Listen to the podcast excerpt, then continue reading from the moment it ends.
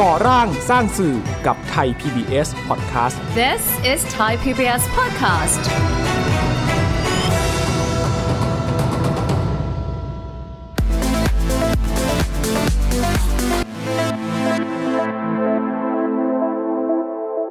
าเกิดว่าเราสามารถเป็นส่วนหนึ่งในการเป็นกระบอกเสียง มันสามารถสร้างแรงกระเพื่อมได้ ให้ส่วนใหญ่เนี่ยรับรู้ มันอาจจะมีการเชื่อมโยง จากกลุ่มนี้ที่ทำอยู่เดิมๆเงียบๆอะพอมีกลุ่มอื่นเห็น อาจจะมีการประสานกัน แล้วก็ทำอะไรที่มันได้มากกว่าเดิม แล้วมันมันต่อยอดไปสู่การจัดการชุมชน เศรษฐกิจชุมชน ให้มีอาชีพนำรายได้เข้าชุมชน คือมันไม่ได้เกิดประโยชน์แค่กับภาคใต้แล้วมันอาจจะเกิดประโยชน์กับทั้งภูมิภาคอื่น ๆ ทั้งประเทศ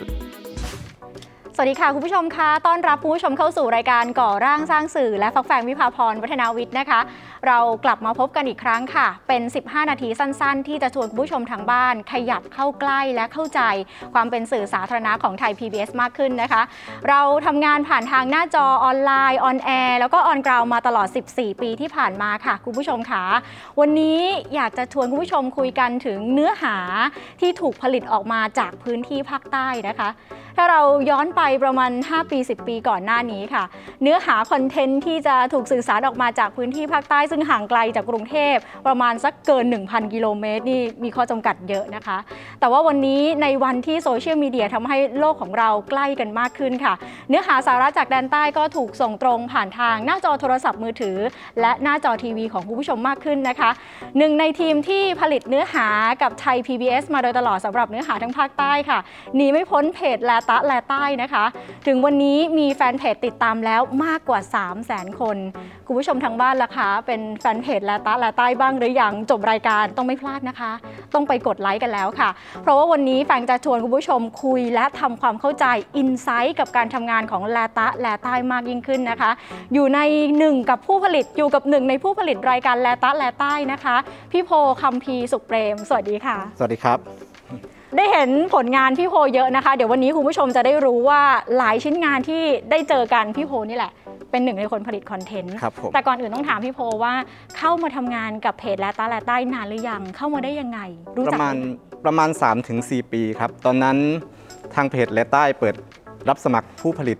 อ่าภูมิภาคครับค่ะ อ่าฮะเรามองเห็นว่าในพื้นที่ในบ้านเราเนี่ยมีอะไรที่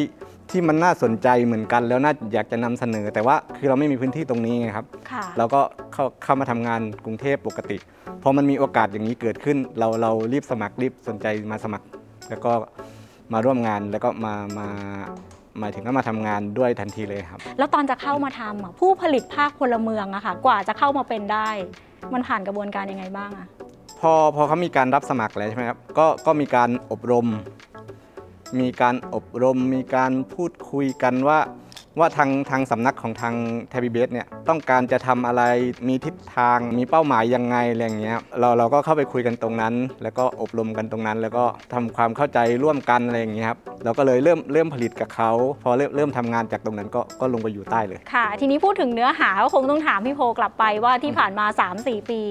มีเนื้อหาไหนที่ทีมแลตาแลใต้ทำแล้ว ได้ผลตอบรับดี ดีในแง่ไหนบ้างนะคะ ทั้งกระเพื่อมในพื้นที่ แล้วก็ได้รับการตอบรับผ่านทางออนไลน์ยังไงบ้างมันในในส่วนตัวผมเองที่ที่ผมผมผลิตคอนเทนต์มีมีหลายตัวที่ที่ผมที่ผมค่อนข้างประทับใจแล้วก็ชื่นชอบครับอย่างอย่างเช่นเรื่องของตลาดลดขยะที่ที่จังหวัดพัทลุงคืออันนี้ก็คือเป็นเป็นเรื่องของตลาดที่เขามีแนวคิดว่าเราจะไม่เอาขยะเนี่ยครับ ให้ผู้ซื้อถ้าถ้าเกิดว่าเราไม่เอาขยะให้ผู้ซื้อแสดงว่าผู้ซื้อเนี่ยก็จะไม่ได้รับขยะมาจากเราเขาเขาคิดจากตัวเองอะครับ ก็ลดขยะตั้งแต่ต้นทางกันเลย ใช่ใช่ครับ คราวนี้บรรจุภัณฑ์หรือภาชนะอะไรเงี้ยที่เขาจะใส่ มันก็จะมีความน่ารักจากไอเดียของพ่อค้าแม่ค้าที่เขาจะประดิษฐ์มาหรือเขาจะใส่ไอเดียอะไรมาเงี้ยมันก็จะมีความน่ารัก มีความแปลกใหม่มีความสวยงาม แล้วแต่เขาจะประยุกต์อะไรมาอย่างเงี้ยครับแล้วมันกลายเป็นเสน่ห์มันเข้ากับกระแสรักโลกด้วยช่วงเนี้ยเป็นเสน่ห์ของตลาดด้วยใช่อันี้ครับชื่อว่าเป็นเนื้อหาที่นำสิ่งเล็กๆ ในชุมชนมานำเสนอนะคะ เพื่อให้ผู้ชมทั่วไปเนี่ยได้เข้าใจแล้วก็อาจจะมีการไปทำตามกันมากขึ้น แต่มีเนื้อหาไหนไหมคะที่ที่นำเสนอแล้ว แล้วได้รับการตอบรับต่อยอดทั้งหน้าจอทีวีนะคะ แล้วก็หลังจอในชุมชนครับมีมันมีเรื่องของสาคูต้นนะครับ คือคืออันนี้ครับมันพอพอเราทำแล้วเรานำเสนอออกไปครับ ยอดวิวสูงมาก ถึงหลัก ผมไม่แน่ใจว่าตอนนี้มันมันกี่ล้านแล้วนะครับ เพราะว่าผมมาดูล่าสุดหลายปีแล้วก็ 7 ล้านกว่าครับค่ะแล้วล่าก็สุดกระซิบบอก 9 ล้านแล้วคลิปสาคู อันนี้เฉพาะในเพจแลตาแลใต้นะครัคะบแต่ว่ายังไม่นับรวมเพจที่นำคอนเทนต์จากแลตาแลใต้ไปผลิตเนื้อหาต่อด้วย ถือว่ากระแสตอบรับดีครับค่ะ ตรงเนี้ยพอพอเราพอเรานำเสนอคอนเทนต์เนี่ยมันมันสร้างการรับรู้อะครับให้กับคนทั่วไปเลย ที่ที่ได้ได้ดูอะไรเงี้ยคนที่ได้ดูคนที่อะไรเงี้ยเขากลับรู้สึกว่ารักแล้วก็ห่วงแหนไอ้สาคูเนี้ยแล้วมันมันต่อยอดไปสู่อย่างอื่น ต่อยอดไปสู่การจัดการชุมชนอะไรเงี้ยแต่ว่าแต่ว่าตอนแรกที่มันเกิดขึ้นเลยครับก็คือเรื่องของเศรษฐกิจชุมชนค่ะ พอเรานำเสนอปุ๊บกลายเป็นว่าคนเนี่ยสนใจเรื่องสาคูแล้วมันมันมันเกิดการซื้อการขายในชุมชนอย่างเงี้ยมันนำรายได้เข้าชุมชน ตอนนั้นเป็นช่วงโควิดด้วย ก็เลยเหมือนเหมือนกับว่าพอชุมชนอะเขามีสารทรัพยากรเป็นหลังพิงให้เขาอะครับมันช่วยคนในชุมชน ได้ประมาณหนึ่งให้มีอาชีพให้มีอะไรเงี้ยเพราะในช่วงโควิดอะเศรษฐกิจมันแย่หมดทุกคนมันมันแย่หมดครับพอพอคนในชุมชนผลิตสาคูขายได้มันก็มันก็กลายเป็นว่าเศรษฐกิจในชุมชนเนี่ยขับเคลื่อน พอรายได้มันเข้ามาจากทางนั้นมันก็กระจายไปสู่จุดอื่น ๆ ในเรื่องของอาชีพสาขาอาชีพอื่นๆอะไรงเงี้ยครับนอกนอกจากนั้นครับมันมันกลายเป็นว่าพอพอคนรักอะครับเขาก็เริ่มห่วงแหน อยากจะคราวนี้เขาก็อยากจัดจัดการชุมชนของตัวเองแล้วอะไรเงี้ยครับ อืมแปลว่าครับ สาคูเนี่ยในแง่หนึ่งคือเป็นเครื่องบ่งบอกความสมบูรณ์ ครับ จริง ๆ เห็นใช่บอกว่าเป็นพืชซับน้ำนี่หมายความว่ายังไงคะ อ๋อจริง ๆ แล้วสาคูมันจะมีรากรากของสาคูอะมันจะมันจะมีเยอะแล้วก็ตรงไหนเป็นพื้นที่ป่าสาคูอะครับ ตรงนั้นเราสังเกตได้เลยมันจะมีความชุ่มชื้นแล้วมีมีมีดินมีอะไรที่มันมันมีความอุดมสมบูรณ์เกิดขึ้นตรงนั้นนะครับ อืม แล้วก็ถ้าเกิดเมื่อก่อนนะครับสาคูที่มันมันอยู่ตรงทางน้ำพานนะครับ มันก็จะเป็นเป็นที่เพาะพันธุ์นะครับเหมือนเป็นมดมดลูกของแม่น้ำลำคลองเลยแล้วเขาหากินต่อได้ แต่ว่าแต่ว่าตอนนี้ครับเหมือนเหมือนบางครั้งพอพอมันเกิดการพัฒนาที่ที่ไม่ไม่ได้คำนึงอะไรเงี้ยก็เขาอาจจะแบบต้องการให้น้ำไหลออกไปเร็วเพราะว่าเขากลัวน้ำท่วมเขาต้องการให้น้ำไหลกลับเข้ามาเร็วเพราะว่ามันขาดน้ำแล้วเดี๋ยวเกษตรกรทำงานไม่ได้อะไรเงี้ย เวลาเขาลอกคลองหรือว่าขุดเขาก็จะถ่ายทิ้งหมดเลย ก็ไปทำลายแหล่งสาคูทิ้งอ่าฮะ ค่ะ ครับเมื่อก่อนมันจะเป็นอย่างนั้น แต่ใครก็ไม่สนใจมันถ้ามันจะเป็นอย่างนั้นมันก็เป็นอย่างนั้นไป แต่พอพอตอนเนี้ยคนเริ่มสนใจแล้วว่าว่าอะที่จริงถ้าเกิดมันไม่ทำลายสาคูเนี่ย เราก็มีรายได้นะ ใช่แล้วก็มีรายได้แล้วก็จริง ๆ สาคูไอ้ต้นสาคูที่มันอยู่ตามแม่น้ำเราก็มันมันไม่ได้ขวางขนาดนั้นไงครับ แต่มันกลับซับน้ำแล้วก็เหมือนอุ้มน้ำไว้ พอตอนหน้าแล้งอะมันก็จะได้ไม่แห้งแล้งมากอะไรอย่างเงี้ยครับ ค่ะค่ะ แล้วถ้าเราย้อนกระบวนการนิดหนึ่งว่ากว่าจะมาเป็นชิ้นงานแต่ละชิ้น ไม่ว่าจะเป็นสาคูเอง หรือว่าหลาย ๆ เรื่องของทีมแลตาแลใต้ค่ะครับกระบวนการทำงานเราจุดประกายจากตรงไหน เราเดินหน้าทำงานยังไง แล้วทำงานร่วมกับชุมชนยังไงอืมเราทำตรงเนี้ยคือเหมือนเราอะอยากจะเป็นกระบอกเสียงให้ให้กับคนในพื้นที่ให้กับชุมชนให้กับอะไรอย่างเงี้ยครับ แล้วเราจะนำเสนอเรื่องอะไร เราก็มันก็ขึ้นอยู่กับสถานการณ์ในปัจจุบันหรือว่า เรื่องราวความน่าสนใจหรือว่า หรือว่าความจำเป็นในการการนำเสนอตอนนั้นนะครับ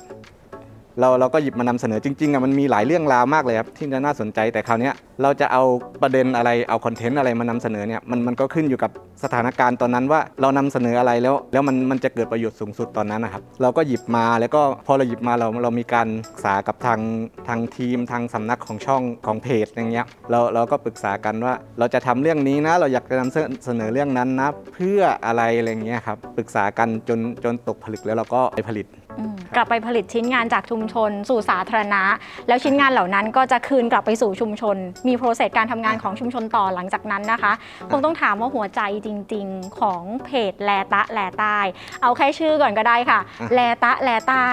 ออกเสียงภาษาใต้เอาเอาให้ชัดเอาให้ชัดออกเสียงภาษาใต้ยังไงนะคะเลตะเลตายเออหนูไม่ได้จริง ๆ แลตะแลใต้ครับ มองภาคใต้ หัวใจของแลตะแลใต้คืออะไรคะครับ ก็คือเราเราอยากให้รู้จัก อยากให้รู้จักภาคใต้จริง ๆ ไม่ใช่เฉพาะคนภาคใต้ แต่คนทั่วไปเลย โดยเฉพาะ โดยเฉพาะตอนนี้ครับคือถ้าถ้าถ้าเรามองตอนนี้ครับก็คือมันมีคนรุ่นใหม่ครับ กลับบ้านเยอะ แล้วโดยเฉพาะช่วงโควิดตอนนี้ครับก็คือช่วงก่อนหน้าโควิดเนี่ยครับคือแรงงานนะครับเขาทะลักเข้าเมืองกัน ตอนนี้พอโควิด งานมันก็ลดลงการจ้างงานอะไรมันก็ลดลง กลายเป็นว่า แรงงานนะครับทะลักออกนอกเมือง คราวนี้ถ้าเกิดว่าเราสามารถนำเสนอเรื่องราวต่างๆอะไรอย่างเงี้ยมันเกิดเป็นประโยชน์ แล้วคนรุ่นใหม่อะไรเหล่านี้ครับเขาเห็นเขาเห็นเรื่องราวต่างๆ แล้วเขามีไอเดียมีอะไรเงี้ยมาจัดการกับมันมาต่อยอดกับมัน คราวนี้มันมันจะช่วยยกระดับอ่าชุมชน ยกระดับอาชีพ คือผมมาเชื่อว่าคนรุ่นใหม่ทุกคนอะเรียนจบมาหรือไม่เรียนจบมามีประสบการณ์การทำงานในตัวเมืองหรือจากอะไรอย่างเงี้ยถ้าเขาเขาหยิบเอาประสบการณ์หรือหยิบทักษะตรงนั้นอะมาต่อยอดได้ ผมว่าต่างจังหวัดอะมันก็อยู่ได้ คือมันไม่จำเป็นว่าต้องไปหาเงินในเมืองกัน แล้วเดี๋ยวส่งกลับบ้านอะไรเงี้ยก็คือเราสามารถอยู่บ้านได้แล้วก็แล้วก็สร้างงานจากตรงนี้แล้วก็ มีชีวิตอยู่กับตรงนี้อยู่กับครอบครัว พัฒนาบ้านเกิดได้ด้วย อ่าใช่ครับ ค่ะ คงต้องถามย้อนกลับไปที่คนทำแลตาแลใต้นะคะ เราได้เห็นความตั้งใจของทีมงานแลตาแลใต้ค่ะ แต่ว่าพอทำเนื้อหาไปแล้วมันเปลี่ยนอะไรพี่โพบ้างไหมคะ มันทำให้เรามีมุมมองที่เปลี่ยนไปไหมคะตลอด 3-4 ปีที่ผ่านมา ตอนแรกเรามองว่าเราเห็นเยอะแล้วนะว่าว่าเราอะเห็นเห็นเรื่องราวมากมายที่น่าจะนำเสนอ แต่พอเราเริ่มยิ่งทำเราเริ่มยิ่งเห็นเยอะขึ้นกว่าเดิมอีก เราเห็นมีคนจำนวนไม่น้อยเลย ที่พยายามจับกลุ่มกัน เพื่อที่จะทำอะไรบางอย่าง เพื่อที่จะยกระดับชุมชน ยกระดับคุณภาพชีวิต เพื่อที่จะเพื่อที่จะปกป้อง เพื่อที่จะรักษา เพื่อที่จะพัฒนาอะไรเงี้ยเราเราเห็นหลายกลุ่มเลย แต่ว่ากลุ่มคนเหล่านี้หรือว่าเรื่องราวเหล่านี้พอไม่ถูกนำเสนอมันมันเหมือน ต่างจังหวัดมันเหมือนไม่มีใครทำอะไรเลยอะไรเงี้ยครับก็อยู่ๆกันไปอะไรเงี้ยจริง ๆ แล้วมันมีครับ มันมันก็เปลี่ยนมุมมองของเราให้ให้อยากนำเสนอประเด็นที่มันมันสามารถสร้างแรงกระเพื่อมได้ก็คือคือเหมือนเหมือนเราเป็นกระบอกเสียง ให้เขาตรงเนี้ยเหมือนเขากำลังพยายามทำอะไรพยายามรักษาทรัพยากร พยายามถ้าเกิดว่าเราสามารถเป็นส่วนหนึ่งในการเป็นกระบอกเสียง ให้ให้ส่วนใหญ่เนี่ยรับรู้คราวนี้มันอาจจะมีการเชื่อมโยงจากกลุ่ม กลุ่มนี้ที่ทำอยู่เดิมๆเงียบๆอะพอมีกลุ่มอื่นเห็น อาจจะมีการอาจจะมีการประสานกัน แล้วก็ทำอะไรที่มันได้มากกว่าเดิม ใกล้กว่าเดิม คือ คือมันมันไม่ได้เกิดประโยชน์แค่กับภาคใต้แล้วมันมันอาจจะเกิดประโยชน์กับกับทั้งภูมิภาคอื่น ๆ ทั้งประเทศอะไรเงี้ยซึ่งซึ่งมัน สเกลมันจะใหญ่ขึ้นกว่าที่เขาทำอะไรเงี้ยมันอาจจะมีประโยชน์ตรงนั้น ค่ะ สุดท้ายในฐานะผู้ผลิตสื่อภาพพลเมืองค่ะ พี่โพเองมองว่าไทย PBS เชื่อมโยงกับประชาชนในมุมไหนยังไงได้บ้าง ในเรื่องของน่าจะเป็นพื้นที่ของการสื่อสารนี่แหละครับ ก็คือเหมือนเหมือนกับว่าให้พื้นที่เขาได้บอกเล่าได้อะไรเงี้ยให้เป็นให้เป็นที่รู้จัก แล้วมันมันจะเกิดประโยชน์กับชุมชนเองจริง ๆ มันเอื้อประโยชน์มากนะครับ ไม่ไม่ใช่เฉพาะไม่ใช่เฉพาะเรื่องที่พูดมามันมีอีกหลายเรื่องกว่านี้ที่มันมันสามารถเอื้อประโยชน์ได้อะไรอย่างเงี้ยครับคราวนี้มันมันมีหลายเรื่องที่ชุมชนจำเป็นจำเป็นที่จะต้องต้องนำเสนอต้องสื่อสารให้ให้คนส่วนใหญ่ได้รู้ให้คนที่เกี่ยวข้องอะไรที่เขาสามารถจัดการเรื่องนี้ได้ได้รู้ครับ อย่างเช่นเรื่องความเหลื่อมล้ำเรื่องการกระจายอำนาจเรื่องเรื่องชาติพันธุ์ เรื่องเรื่องเศรษฐกิจ เรื่องปากท้องเรื่องก็คือถ้าเกิดว่า คนในพื้นที่อะครับหรือว่าผู้ผลิตสื่อในพื้นที่นำเสนอเรื่องนี้ เพื่อช่วยเป็นกระบอกเสียงให้อาจจะช่วยสะเทือนในระดับนโยบายเนาะใช่ใช่มันก็ครับเพิ่มจากข้างล่างแต่ว่าสะเทือนในระดับนโยบาย อันนี้คงเป็นหัวใจสำคัญที่เราเห็นมาตลอดนะคะอ่าฮะใช่ครับวันนี้ด้วยเวลาจำกัดค่ะคุณผู้ชมคะแต่ว่าเราได้เห็นความตั้งใจของทีมงานและตาและใต้นะคะ ได้เห็นความตั้งใจของพี่โพนะคะ เดินทางไกล หลายร้อยกิโลเมตรจากนครศรีธรรมราชมาพูดคุยกับเราในวันนี้นะคะ อย่างไรก็ตามค่ะอยากจะชวนคุณผู้ชมติดตามรายการก่อร่างสร้างสื่อ เพราะไม่ใช่แค่เนื้อหาของพี่น้องชาวใต้นะคะ เดี๋ยวเทปถัดไปวันต่อๆไปค่ะ เราจะได้รู้จักและใกล้ชิดเนื้อหาของพี่น้องชาวอีสาน แล้วก็ชาวเหนือมากขึ้นนะคะ ผ่านการทำงานของสำนักเครือข่ายสื่อสาธารณะ แล้วก็ทีมผู้ผลิตภาคพลเมืองนะคะ วันนี้หมดเวลาแล้วค่ะ กลับมาติดตามรายการก่อร่างสร้างสื่อ ทุกวันจันทร์ถึงวันพฤหัสบดี4ทุ่มสิ5ถึง4ทุ่มครึ่งนะคะ และสามารถติดตามฟังอีกหนึ่งช่องทางค่ะ thaipbspodcast.com และแอปพลิเคชัน Thai PBS Podcast นะคะ วันนี้หมดเวลาแล้วแฟงและพี่โพลาไปก่อนนะคะ พบกันใหม่ สวัสดีค่ะ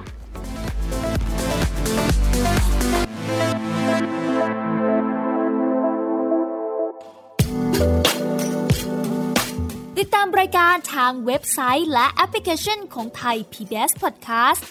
Spotify SoundCloud Google Podcast Apple Podcast และ YouTube Channel Thai PBS Podcast